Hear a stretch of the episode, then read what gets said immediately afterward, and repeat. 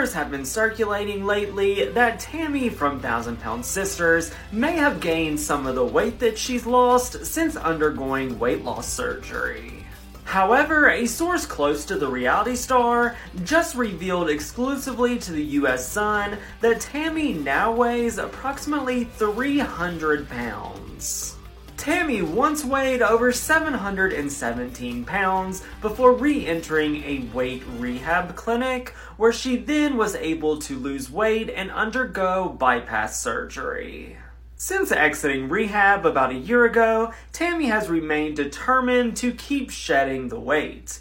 The insider close to Tammy also claimed that she has not had any relapses or struggles. The last time we got an official up to date weigh in from Tammy was when she was arrested on August 4th, 2023, where she weighed 448 pounds according to court documents.